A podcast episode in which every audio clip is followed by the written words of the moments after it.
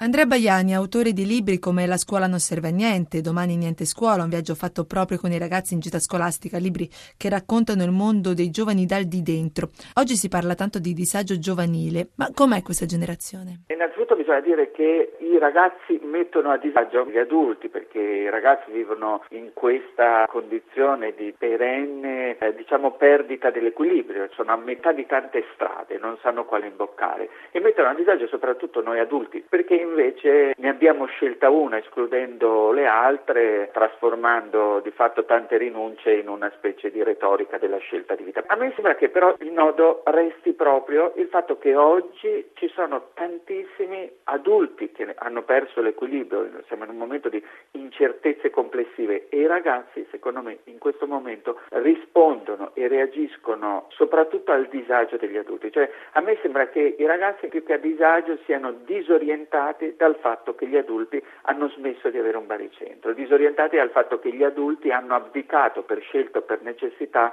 al loro ruolo di genitori, così come l'abbiamo inteso fino ad ora. Oggi paradossalmente, a dispetto di tutte le retoriche, di tutti diciamo, i ritratti a perdere che si fanno dei ragazzi, per i quali si sfodera sempre tirata a lucido la parola disagio, mi sembra che ci siano molti ragazzi che devono reagire all'assenza dei genitori, ragazzi a cui è stato caricato sulla schiena il compito di rassicurare gli adulti, di fornire amore perché gli adulti hanno una vita in cui non sono sicuri, perché perdono il lavoro, perché hanno mille paure. E questo mi sembra un elemento nuovo che varrebbe la pena considerare. Avendo appunto raccontato dal di dentro il loro mondo, come vedono la scuola, come vedono i ragazzi il mondo esterno. Ammesso che sia giusto parlare al plurale, tendenzialmente i ragazzi si aspettano poco dagli adulti, cioè si aspettano poco da qualcuno che sta dietro una cattedra, da qualcuno che sta nel mondo dei grandi, ma nello stesso tempo nel momento in cui vedono un adulto con gli occhi accesi, vedono un adulto che fa l'adulto, che non scimmiotta i ragazzi, che diciamo impone persino dei paletti, mette dei muri che servono a delimitare lo spazio, i ragazzi oggi